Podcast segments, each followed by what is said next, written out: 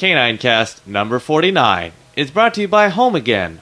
Home Again Pets ID Microchip Pet Recovery Service at homeagainpets.com. It's the Canine Cast with Tara and Walter. Hi, everybody. Welcome back to the Canine Cast. This is Tara. And hello, everyone. This is Walter with your Canine Cast recap. In case you missed the last Canine Cast, Canine Cast number 48 was the second part of our show on lost dogs. We talked about what to do if your dog gets lost. Thanks, Walter. Now, for this show, we have a number of things that we're going to go over. First of all, is a warning about dog food. And this will be one that you want to keep in mind, not just for yourselves, but also try to spread the word to any of your friends who have dogs as well, and other, other people that you know who have dogs.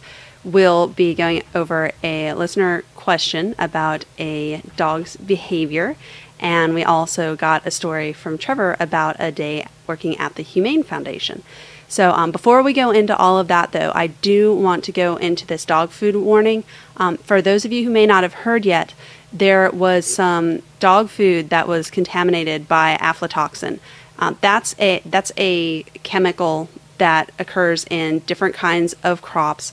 Um, the one the one that they talk about mo- most of all in these different articles that we have, and we'll link to them for you, is corn. However, it can also show up on peanuts, on rice, on um, different different kinds of crops. So the the point of this is that it showed up in some in some crops that were used in dog food and is causing liver failure in some dogs. There are uh, a number of dogs that are very ill and some that have even passed from this. The, the, the type of food in question, or the, the brand I should say, is Diamond Pet Food, and they, they have um, issued a recall to try to keep more animals from getting sick from this. Now, they um, originally their their recall was for foods that were sold under the brand names Diamond, Country Value, and Professional between um, the, and the, they have date codes date codes on the bag. It's kind of like a, a, best if used by between March 1st of 2007 and June 11th of 2007. However, they have updated that. Um, that also now Diamond Professional for adult dogs. Any of them with a best by date of January 29th of 2007 is being recalled as well. So they're doing they're doing all these recalls, like I said, and try to get back any food that could possibly have this toxin in there to try to keep more dogs from getting sick. Now you can you can go ahead and um, if you want if you do feed your dog Diamond Pet Food, please do not hesitate. Go onto their website, and the we- the website will of course have the link for you. Is diamondpetfood.com. It'll redirect you directly to um, di- to Diamond Pet Recall, and it will list for you all of the different foods there that have been recalled due to this. Now, if your dog has been eating this food, they ask that you that you stop um, them from eating it immediately. Again, it's for it's for the ones that have the um, that have the dates I mentioned before. It's for the ones that are listed on the website. So please stop feeding your dog this immediately, and um, go ahead and take your dog to the vet, even if it appears completely healthy because it could it could actually be um, getting sick even though it's not showing any signs. However, just so that just so that you have this information as well, the symptoms of aflatoxin poisoning include um, bloody vomiting or diarrhea, lethargy and sluggishness, loss of, of appetite, increased water consumption and urination. So if they're drinking a lot and it's also coming out the other end, um, as well as sometimes jaundice or yellowing of their eyes, the white part, or the gums. So if you note if you notice any of that, um, please bring your dog into the vet. But again, if your dog has been eating the food that has been recalled, please stop feeding them that right away and take them into your vet anyway for a checkup just to make sure that they're okay. Um, as of December 30th, they said that um, there were 23 deaths that had been linked to the pet food. So luckily, it's not um, it's it's not too widespread. Luckily, there have not been more deaths, but th- but they're working really really hard to um, keep more dogs from getting sick and dying for this. Now, um, diamond diamond pet food is is normally you know considered a pretty pretty good food, but um, apparently, there was just uh, some contamination in some of the crops that they were using in it. So please check on that. Let any let anybody know that you know of who has dogs or maybe even cats. Um, just in case they do feed their animals this food, so that they will know to check on the recall themselves and stop as well. Because we want to, you know, of course, help you you guys keep your um, keep your animals healthy. But you know, the more the more we can help keep keep healthy here, the better. So, um, with that, if, if anybody has any uh, questions or updates, um, please send them in, you know, and we'll be happy to help as, as much as we can. Probably the best thing to do for now is to go onto the website for Diamond Pet Foods, and they'll they'll be able to help you out and send you in the right direction there. Yeah, it's actually kind of interesting because when you type in their website address, diamondpetfoods.com, it just redirects you to their recall website, diamondpetrecall.com. And we'll have the links for that, of course, in the show notes in the Enhanced Podcast. Right, like, like I said, they're they're really working hard to to get the message out there and um, you know and get this food back um, rather than having it spread out. But you know, but they're of course since since this just started happening, um, it's really important to do our part to spread the word as well. So, and I know and I know that you all out there will do that because you're awesome. So, thank you so much for helping with that. Um, so we're gonna we're gonna go ahead and move on to slightly happier things. Uh, we have a we have an email from a listener where he's asking about a behavior that his dogs do. Um, now this is from Jerry, and he writes in and says, "I have three ex-racer greyhounds: Roger, ten years old, Selena, seven, and Pearl, three. All three dogs have a behavior that I'm curious about. Each dog will rub its nose and face on my leg." I believe they're each trying to show their affection, but I'm wondering if there's any other reason for this behavior. Now, um, there's there the fa- the face and nose rubbing. There can be a number of reasons for for this type of behavior. Now, Jerry, in in your case with your greyhound, since it's since it's all three of them and they they do this just on your leg is what you is what you said. I would say that probably in this circumstance it is you know a showing of affection um, type thing, just a way for them to kind of to kind of be close to you. Um, and you know, as they're ex racing greyhounds, if they had maybe similar handlers in the past, this may even be something that they had uh, picked up with their with their past handlers, or maybe at their at their um, past rescue, where you may if you had gotten them from rescue. However, um, just some things to keep in mind for anybody who does see their dog, um, you know, beginning to rub their face or their nose on things if it does start to um, seem extreme or if the dog tends to do this in a number of different places let's say you know maybe maybe on you but also on the the rug the table the chairs um, wherever throughout the house that could all actually be a sign of them being um, having some kind of discomfort going on. Mo- most of the time that would be either their teeth or gums could be itching or aching. So if you notice that you would want to take them to the vet and make sure that they that they check you know their teeth inside their mouth and that you know there's nothing going on with with any of their teeth. Um, in addition that's something that dogs tend to do when they have allergies um, if they have allergies, they'll get they'll get itchy just like we do, and they'll you know what, whatever part is itchy, they'll try to do what they can to to make it not itch anymore. And if it's their face, then they'll you know they'll go ahead and rub it. If and if you see your dog not only rubbing its face, but maybe rubbing more of its body or licking parts of its body kind of um, obsessively, then that would be a sign towards allergies as well. But Jerry, it sound it sounds like all of that is probably not uh, concern for you. Like I said, if you know if they if they do this just to you, you know, then I, I think it's probably just their way of of saying hello and getting close to you. Um, so it's it sounds like it's just a sweet thing that they do. So thanks for writing in and for asking. Now we have a story from Trevor. And you might remember Trevor, he wrote in with his story about his German Shepherd, his parents' German Shepherd, and he had mentioned that he was volunteering at his local Humane Foundation. Trevor writes, I just felt like filling someone in on one of my visits to my Humane Foundation. I normally start by spending time with the kittens in a playroom. I didn't sign up for Cat TLC, but I don't care, they're so cute. Anyways, after that, they have a bunch of beagles that I walk around a few pens. They were rescued from the horrid conditions of a box house that barely let any air and light in. Then I went and spent time with some puppies, black labs, that were rescued and played with them. They love chasing a tennis ball in their pen. We then went to this training pen to try to get the dog socialized with humans again. They had a beagle that is scared of humans because he was born in the box mentioned above with the other pups, but he was one of the few that made it.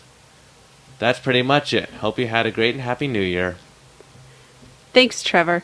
And that's so that's so neat to hear the different things that you're doing there. And um, you know, I'm sure that every every single day can be kind of different depending on you know what animals are there and and what's needed. That's that's kind of cute that you that you go ahead and uh, play with the the kittens as well. Yeah, it's a sad story about the beagles. I'm sorry to hear that there were pups that didn't make it.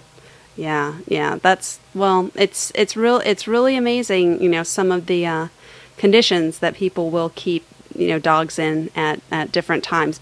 But it's a happy situation now that the ones that did make it are at the Humane Foundation and are obviously being taken care of by, you know, by wonderful people like Trevor who are going in to help out. And uh, it's e- even though you know, you'd mentioned the one that's scared of humans right now. You know, as time as time goes on and that one, you know, becomes more socialized, it'll be better. And you know, for the for the ones that you know have just been starved of human affection up until now, they've got to be absolutely loving it. So, uh, so thanks so much for sending that in and sharing your day with us, Trevor. And we hope that you have a happy new year as well. And come to think of it, actually, this is our first canine cast since the new year. That's right. Happy New Year to all of our listeners. Yes, yes. We hope that you all had a had a great time. We uh, um, after after our, we signed off on our last one we noticed that there were some fireworks going off, so we leashed the dogs and ran on out to watch the fireworks kind of in between some buildings. And of course, a, a, family wandered up, and it was really cute because one of the girls asked if she could pet the dogs. So we told her, sure, you know, that's that's fine. They're they're friendly. You know, although although our dogs that you know, as most dogs do, you know, whenever they hear the loud fireworks sound, they'll get a little startled, but. You know, but they still love having people pet them, and uh, and the girl was so sweet. I think she missed all the fireworks because she was busy petting her dogs. Aww. Well, we had Toby in a uh, parka, uh, hooded parka jacket that we recently acquired for him. So when we get a chance, we'll have to post a picture of that. And when he's wearing that, it just nobody can keep their eyes off of him. He's so cute. Yeah, cute or or ridiculous looking, maybe I don't know. But in any case, he's warm, so that keeps us happy and it keeps him happy.